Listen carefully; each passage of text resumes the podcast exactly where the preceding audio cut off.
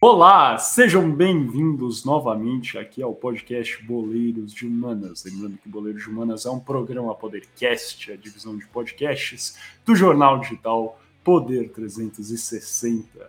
Dando início aqui à nossa segunda parte desse episódio do podcast Boleiros de Humanas, o 57 Boleiros de Humanas aqui a gente está já entrando no nosso shootout, que é esse jogo rápido de perguntas e respostas. Você está caindo aqui de paraquedas, galera, volta, escuta a primeira parte, que vocês vão ficar sabendo mais sobre os grandes patrocínios que já tivemos aqui no futebol brasileiro, um pouquinho mais sobre como é que está esse processo aí da regularização, né, da taxação também das casas de apostas online, esportivas online no Brasil para entender um pouco mais sobre o que a gente já conversou hoje. Daí acho que as perguntas vão fazer muito mais sentido você já tiver assistido tudo isso, só seguir o baile, vamos tocar aqui. Gui, pode fazer sua primeira pergunta aí, cara, para a gente responder. Perfeito, cara. Só antes de eu apresentar a minha pergunta, eu vou apresentar os meus achados, cara. Do, ah, é, do, as estatísticas do shootout. Você tem, tem, que dar um pouco de, de contexto aí, para quem tá chegando Sim, aí agora, história, cara. cara. Que, o, o, primeiro aqui, cara, o goleiro de Jonas vai virar que nem Grenal agora, vai ter número, tá? É, os shootouts. E, e, em segundo lugar, é porque isso começou tem uns dois ou três episódios que eu prometi que eu ia fazer esse levantamento. A gente tava discutindo aqui quem tinha ganhado mais. Dois ou três? Mano, deve fazer uns dez você tá prometendo isso aí. Aí eu falei que eu ia olhar e eu olhei. Eu, eu fiquei quase duas horas, porque demorou muito para descobrir aqui. É, enfim, era meio confuso no começo, mas eu cheguei a várias conclusões aqui que eu vou apresentar, meus caros. Por isso, só você, que é ouvinte há muito tempo, vai lembrar, que até eu tinha esquecido, tá? Eu só lembrei quando fui fazer o levantamento. Que dos episódios é, 1 até o 14, com algumas, algumas exceções, éramos, claro, eu não tinha o Franco ainda, era eu, o João e o Miguel, e não era cada um com a sua pergunta. Era o Miguel fazendo um, três ou quatro perguntas para o João e a gente competia entre si. Então era diferente o formato. Então é impossível é, nos episódios 1, 2, 3, 5, 6, 7, 8, 9, 11, 14, contabilizar, porque o formato era diferente. Eu não participava, não seria justo com o Miguel é, é, incluir essas estatísticas. A primeira vez que a gente teve o atual formato foi no episódio 4, quando eu fiz uma pergunta para o Miguel, o Miguel fez uma para mim, porque o João não pôde participar. Então, essa foi a primeira vez e foi um empate no episódio 4. Mas só no episódio 12 que começa a ser regular, regularmente esse atual formato, com um empate reinando, meus caros. Tivemos seis empates, o Miguel ganhou duas vezes, eu ganhei zero vezes. Entre o episódio é, 12 e 19, incluindo também o episódio 4. Só, e para quem não sabe, foi no episódio 19 a primeira participação do Gabriel Franco, mas ele não fez parte do shootout no episódio 19. Só no episódio 20 que é a primeira vez que entra o Franco. Então começamos com o formato atual, entrada do Franco, cada um fazendo uma pergunta. Do episódio 20 até o episódio 57 de hoje é que temos esse formato atual. Mas não teve shootout nos episódios 10, 31 e 39. Desses três a gente não fez por motivos variados. Ok? Todos entenderam? Então, contabilizando dois episódios 20. Quem leva é o empate. Tivemos 14 empates. Mas, se você não contar o empate, o Miguel está na frente, mas não por muito. Nove vitórias do Miguel. E eu e Gabriel Franco estamos empatados 6 a 6 cada um. Então, nove. Mas... Confortavelmente na frente, cara. É isso que a gente precisa saber, cara. O cara não não erra, cara. Não erra. Ele, ele se recusa a errar. o homem que copiava.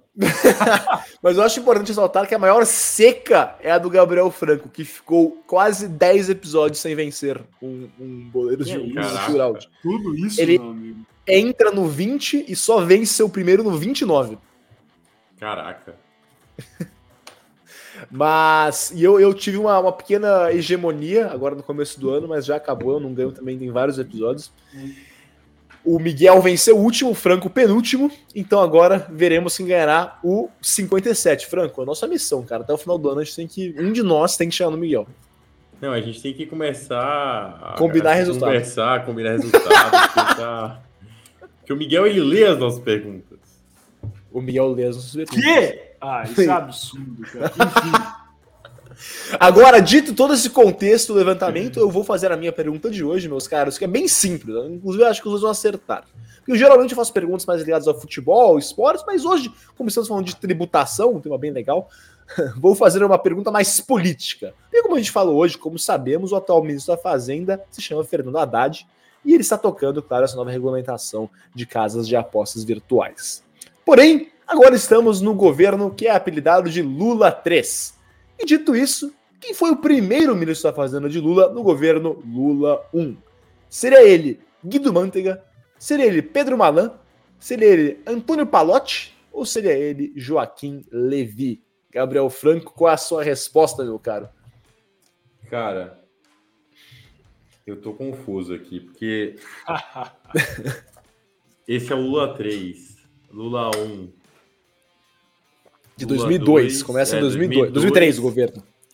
O, o Manteiga foi em 2005, não foi que ele começou? Ah, mas ele é o que eu lembro. Eu vou de Guido Manteiga, gente. Eu era muito criança para lembrar e eu parei meu tempo para pesquisar os ministros da Fazenda do Lula de 2000, é. 2003. Essa era difícil mesmo. É que, é que o Guido Manteiga ficou. Muito tempo. Muito tempo.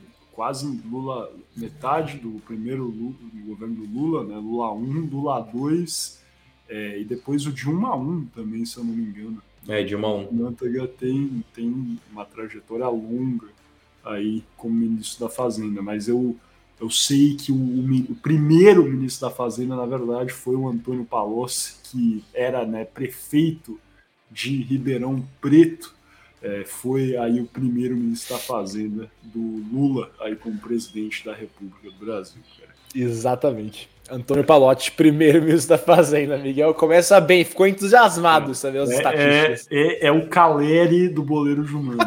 o cara se recusa a errar, cara. Vou fazer a minha pergunta agora, então, já que eu acertei, tô me sentindo bem aqui, galera. Ó, vou mandar ela agora, não mandei para vocês não colarem enquanto isso, é que a gente se manda aqui no grupo. Ó. a minha pergunta é muito simples, cara. A gente está falando aqui, tratando aqui né, também sobre ambiente de apostas online, né, apostas esportivas. A pergunta é básica, básica. Qualquer um deveria saber isso. Qual foi a primeira casa de aposta online do mundo e quando a casa foi fundada. Seria A, a Liechtenstein International Lottery, fundada em outubro de 1994. Seria a B, a Buin, fundada em setembro de 1997. Seria a C, a Connecticut Lotto, fundada em dezembro de 1998. Ou D, a New York State Lottery, fundada em janeiro de 1995.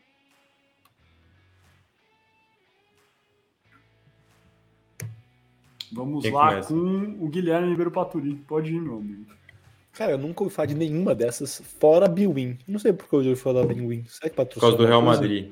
É, aí. Milan, Milan de Kaká também. Olha, ó, isso é outro, isso é um, cara, isso é exemplo, cara, isso é maravilhoso de, de marketing esportivo. Eu não sabia que eu tinha visto, eu sabia que existia de algum lugar. Tá vendo? Olha ó, só. Tá vendo? Até o awareness aí. É, o awareness. Eu vou de Wii porque as outras eu não conheço. Bem, eu não acho que vai ser uma loteria de estado. Será que seria? Acho que não. Eu vou de, eu vou de Biwi.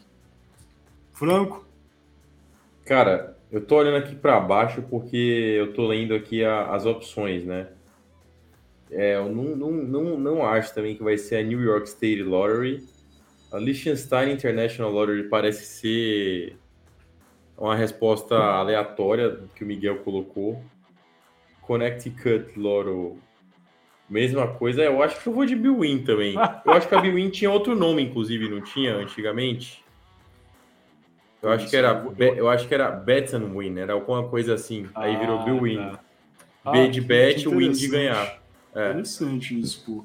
Não sabia, mas eu coloquei aí justamente para vocês caírem nessa. Vocês caíram. Não era a Biwin B de Botafogo, era na verdade a, a, a Liechtenstein International Lottery que vocês acharam que eu coloquei aí só para zoar. Não é. Foi fundada em outubro de 1994. Eu, inclusive, cometi uma gafe, porque eu não coloquei os meses das outras, tive que inventar na hora. Achei que vocês iam perceber que a única que eu mandei foi realmente a Liechtenstein International Lottery, eu sabia que era outubro de 94. O resto eu fui inventando e esqueci de colocar mês. Nossa, eu nem, eu nem então, percebi esse do mês. Eu também Exato. não. A única eu tava lendo a pergunta. era correta.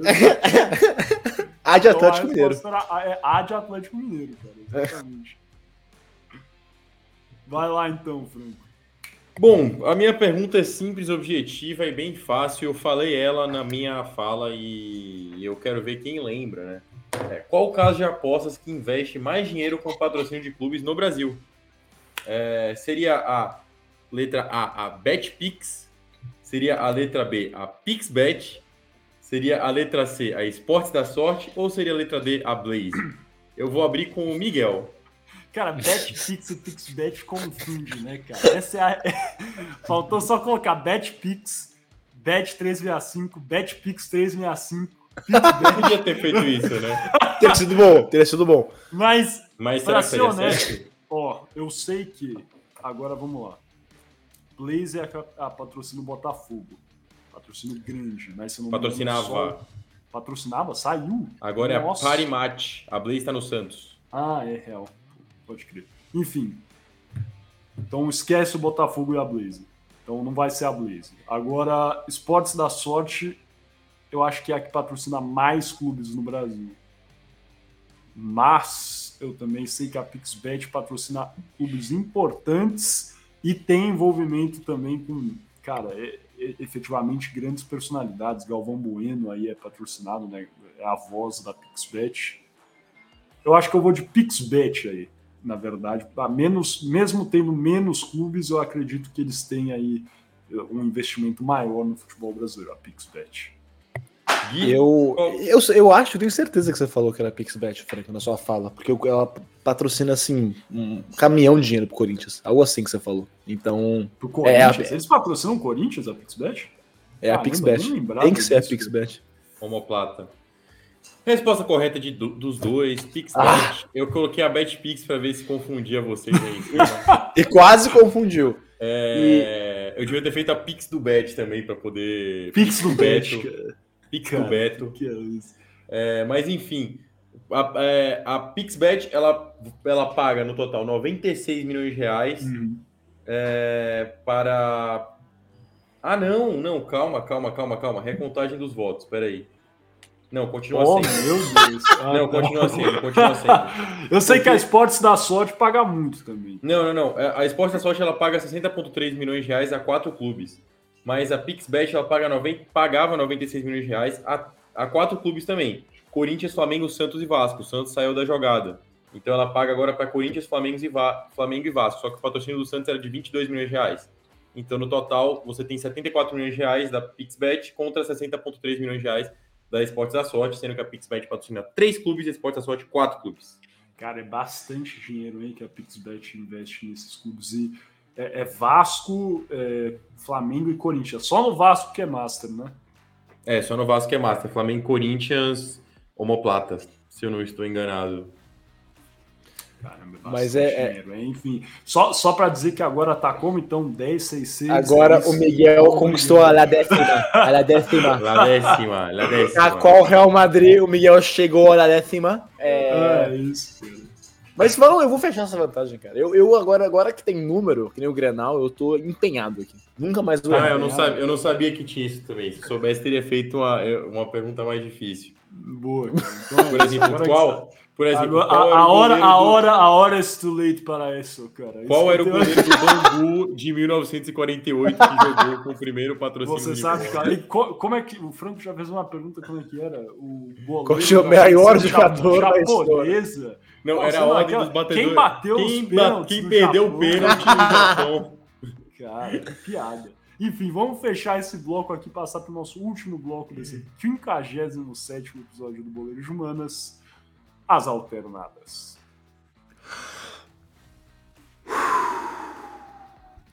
Olá, sejam bem-vindos novamente aqui ao podcast Boleiros de Humanas. Lembrando que Boleiros de Humanas é um programa Podercast, a divisão de podcasts do jornal digital Poder 360. Hoje já tivemos uma espécie de debate ali né, no nosso terceiro bloco, arremate, onde conversamos sobre é, a regularização das apostas esportivas no Brasil, né? A taxação aí das, das casas de apostas e também, na verdade, né, a, a cobrança de uma licença para apostas esportivas no Brasil. Então a gente já fez uma espécie de mini debate ali no final da primeira parte. Mas agora vamos debater efetivamente sobre o investimento em futebol no país. Mais do que isso, na verdade, como conversamos também anteriormente no segundo bloco, sabemos que hoje em dia um maior patrocinador em termos assim de uma empresa somente no Brasil, esse título pertence à Crefisa, instituição financeira aí de crédito é, que patrocina o Palmeiras desde 2015. Desde que a Crefisa passou a patrocinar o Palmeiras, o Palmeiras conquistou 12 títulos, a era mais vitoriosa em termos de títulos é, do Palmeiras em sua história. Um fator relevante da Crefisa é que a Crefisa desembolsa aí 80 milhões de reais como patrocínio para o Palmeiras. Aí tendo, assim, disparadamente a liderança dos patrocinadores do Brasil. Sabemos aí, o Franco até conversou um pouquinho, falou mais sobre né, os moldes do patrocínio da Crefisa é, e como ele se né, diferencia de alguns outros patrocinadores brasileiros, mas sabemos aí que a Crefisa é o maior patrocinador brasileiro. Temos aí em segundo lugar o Flamengo, patrocinado pelo BRB, Banco de Brasília, que recebe 35 milhões de reais por mês, por ano, desculpa. Então é, uma, é um, mais que o dobro de diferença entre o Flamengo e o Palmeiras, com os patrocínios aí do BRB e da Crefisa, respectivamente. Pergunta muito simples, pessoal. Vocês acreditam que deveria haver uma espécie de fair play ou uma espécie de é, limite para que é, empresas pudessem, é, né, né, que houvesse aí uma. Como posso melhor exemplificar isso? Para que os valores dos patrocínios fossem realmente é, limitados com base no retorno obtido é, pelos clubes, ou isso certamente deveria ser liberado para que as empresas investissem como bem, é, como bem entendessem, sem que houvesse uma necessidade efetivamente de é, demonstrar para as ligas como esses patrocínios é, estão realmente gerando valor e retorno para cada empresa em específico. Gui, pode ir lá, meu amigo. Olha, a gente conversou um pouco sobre isso em off e eu sou a favor de um fair play financeiro. É, algum, algum, eu não sei eu não posso vir aqui dizer que eu tenho uma fórmula, que eu não tenho, mas eu, eu gostaria de ver algum tipo de fair play financeiro instaurado no Brasil. Meu argumento é o seguinte: eu tenho certeza que vocês dois, como eu, cresceram escutando mais ou menos a mesma coisa. Que o Brasil é legal, o Brasileirão, porque, puxa, entram seis, sete, oito clubes até que tem chance de ganhar. Vocês escutaram alguma coisa assim? Talvez oito seja muito, mas algo assim eu tenho certeza que vocês dois já escutaram. E, e, enfim, eu cresci com isso, vocês também provavelmente. E, e eu acho isso, eu acho para mim isso uma das coisas que me fez me apaixonar por futebol no Brasil. Porque você vai para a Espanha, você tem três, na verdade dois geralmente. Você vai Portugal, três também, França, um, Alemanha, um, Itália, um pouquinho mais, mas agora, sim, recentemente também, dois ou três. Agora que o Napoli tá para ganhar, tá diferente, mas geralmente é só a Juventus ou a Inter ou o Milan. Nem o Milan ganha geralmente. Na Inglaterra, sendo a exceção, né, que você tem o, o Big Six, é, e, enfim, é, no, eu acho importante que você tenha alguma, algum mecanismo que faça que, o, que tenha uma competitividade interessante, para você fazer que a liga não passe por que passa na Liga, que temos só um clube que assim, ganha. É, e eu acho isso importante, porque se você for olhar desde que começou o Brasileirão de pontos corridos, os únicos clubes fora do Rio de Janeiro e São Paulo que ganharam o Brasileirão foram o Atlético Mineiro em uma oportunidade de 21 e o Cruzeiro em duas oportunidades em 13 e 14. Fora isso, todas as edições foram ganhadas por paulistas ou cariocas. Claro, isso tem assim, tem milhões de questões de porque isso aconteceu, não é só pelo investimento. Mas para mim parece absurdo que grandes clubes, como por exemplo a dupla Grenal, não ganham. E assim, raramente chegam perto. O Inter foi vice ano passado, mas foi longe. A última vez que chegou perto, fora, foi, foi, o, o, foi o Inter, né, em 2020, que perdeu por uns dois, três pontos do Flamengo. Mas é, eu acho que tem que ter um mecanismo para impedir que esse problema piore. Porque, ok, hoje temos clubes, só clubes do Rio e de São Paulo que geralmente ganham. Vai que daqui a pouco, não sei, o Flamengo passa por um momento e viram só clubes de São Paulo. Eu acho que seria ruim para o futebol brasileiro em geral. E, e uma coisa similar, né, cara, passa, acontece na verdade na Libertadores. É, Isso, Miguel acabou de me corrigir. O Furacão, o Atlético Paranaense ganha o Pontos Corridos 2001, desculpa. Mas isso é um bom exemplo. O Furacão, que é outro grande clube, não tem ganhado desde 2001, né? Isso há bastante tempo, apesar de ser o, último, o único título deles liderado pelo Dagoberto. É, mas na Libertadores acontece isso também, né? Desde 2020 temos três finais seguidas só de brasileiros. É, isso é algo, eu, salvo engano, inédito de ter tantos finais seguidas com clubes de só um país. É, desde 2000, se você contar 2019, foi Flamengo River, eu não contaria porque foi bem competitivo o jogo. Mas enfim, é, eu acho ruim para o futebol sul-americano em geral, que parece que é uma Copa do Brasil, é, a Libertadores em termos de final. Eu acho isso muito ruim em geral. Tá, mas isso é, é outro tema, né? Porque fazer um fair play financeiro continental seria provavelmente impossível. Mas, enfim, o meu ponto é, eu quero que tenha competitividade máxima possível no futebol brasileiro. E para isso acontecer, eu acho que deveria ter algum tipo de fair play financeiro para que clubes possam, para que todos os clubes, não todos, né, mas tenham uma competitividade maior. Esse eu quero ver. É, esse é o meu argumento. Duvido que eu tenha convencido vocês dois, mas enfim, é isso. Cara, eu, eu não discordo 100%, mas discordo em, em, em algumas partes relevantes.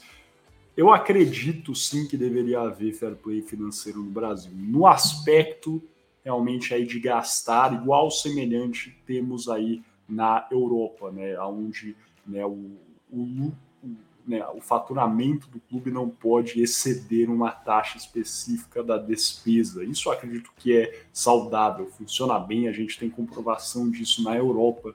Aí a UEFA é, é uma, é uma, enfim, a entidade que toma para si essa, essa demanda. Não vejo, talvez, no futuro tão próximo, a Comembol fazendo algo semelhante. Quem sabe, algum dia, algo com tamanha eficácia seja aplicada aqui também, onde os clubes têm medo. É, como pô, o próprio exemplo aí você falou da La Liga, né, o Barcelona.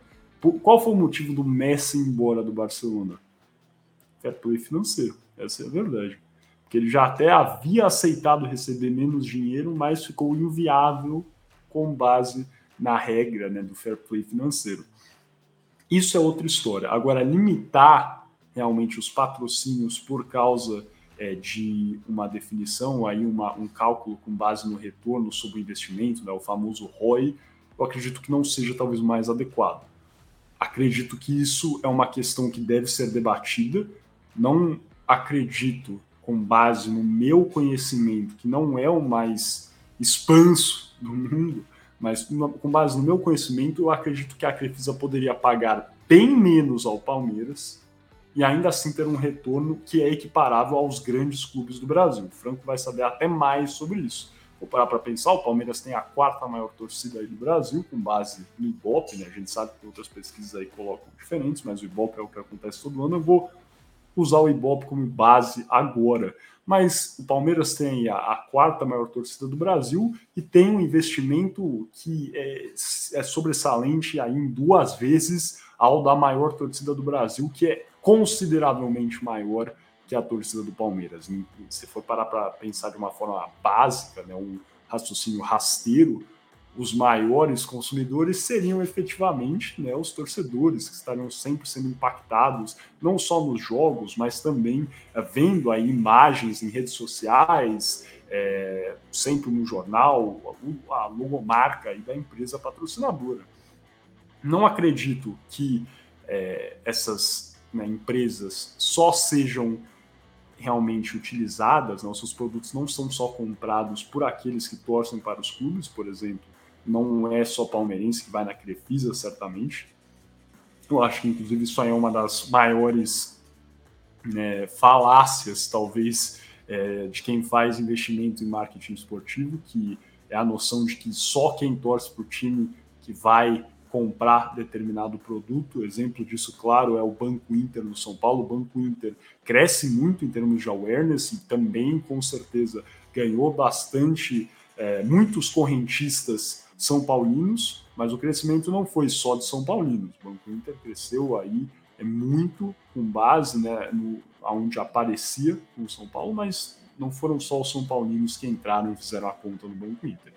Mas eu estou falando tudo isso só para, para deixar claro que, por mais que eu acredite que essa questão da Crefisa no Palmeiras seja enfim, tenha contornos políticos até, na verdade, porque eu acredito que é um projeto maior ali, porque se fosse parar para pensar somente no, no, retorno pelo investimento e, e, comparar isso com o restante do futebol brasileiro não faz sentido, mas que ainda assim não acredito que seja necessário é, que haja aí uma um, né, qualquer limitação para isso. Se uma pessoa quer realmente conferir essa benesse ao clube, quer gastar mais dinheiro do que deveria, pelo que é a praxe aí de retorno no mercado, tudo bem. É uma empresa privada, não deveria haver qualquer limitação quanto a isso. Franco? Eu acho que tinha que ter uma padronização, sim. É... Por exemplo, uma, uma regra que é comum no futebol brasileiro é o, o fute... os clubes brasileiros podem ter a quantidade que eles quiserem de patrocinadores no uniforme. Isso é um absurdo, cara. Porque aí você vê o, a exposição do uniforme do. do Fortaleza, por exemplo. Eles têm 4, 5, 6 marcas só na parte da frente do uniforme. É muita marca, muita marca. Para mim, a liga tinha que padronizar algo, então você tinha que padronizar a quantidade de patrocinadores, então você não poderia dar total liberdade para os clubes poderem escolher quantos patrocinadores eles querem na camisa.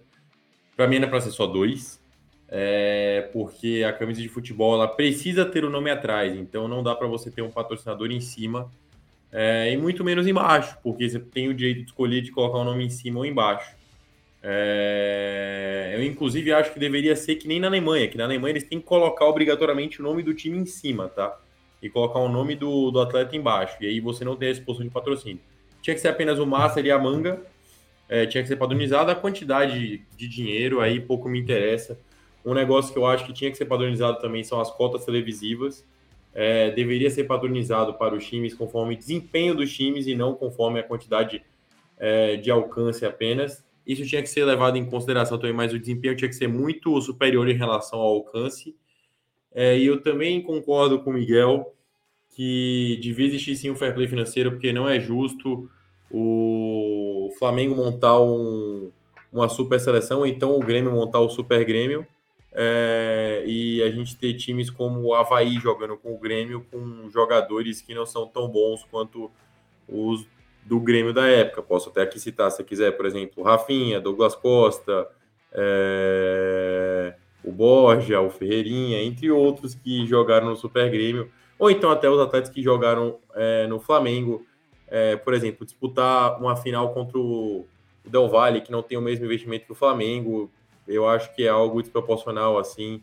É, por mais que o Del Valle tenha vencido, que nem essa brincadeira que eu fiz com o Super Grêmio, que o, o Super Grêmio foi rebaixado né, na época, mas eu acho que esse desnível financeiro, esse abismo financeiro é muito maléfico aos clubes, né? A gente tem poucos casos de, de grandes zebras no futebol é, sul-americano. Eu acho que a maior de todas é o Once Caldas, né?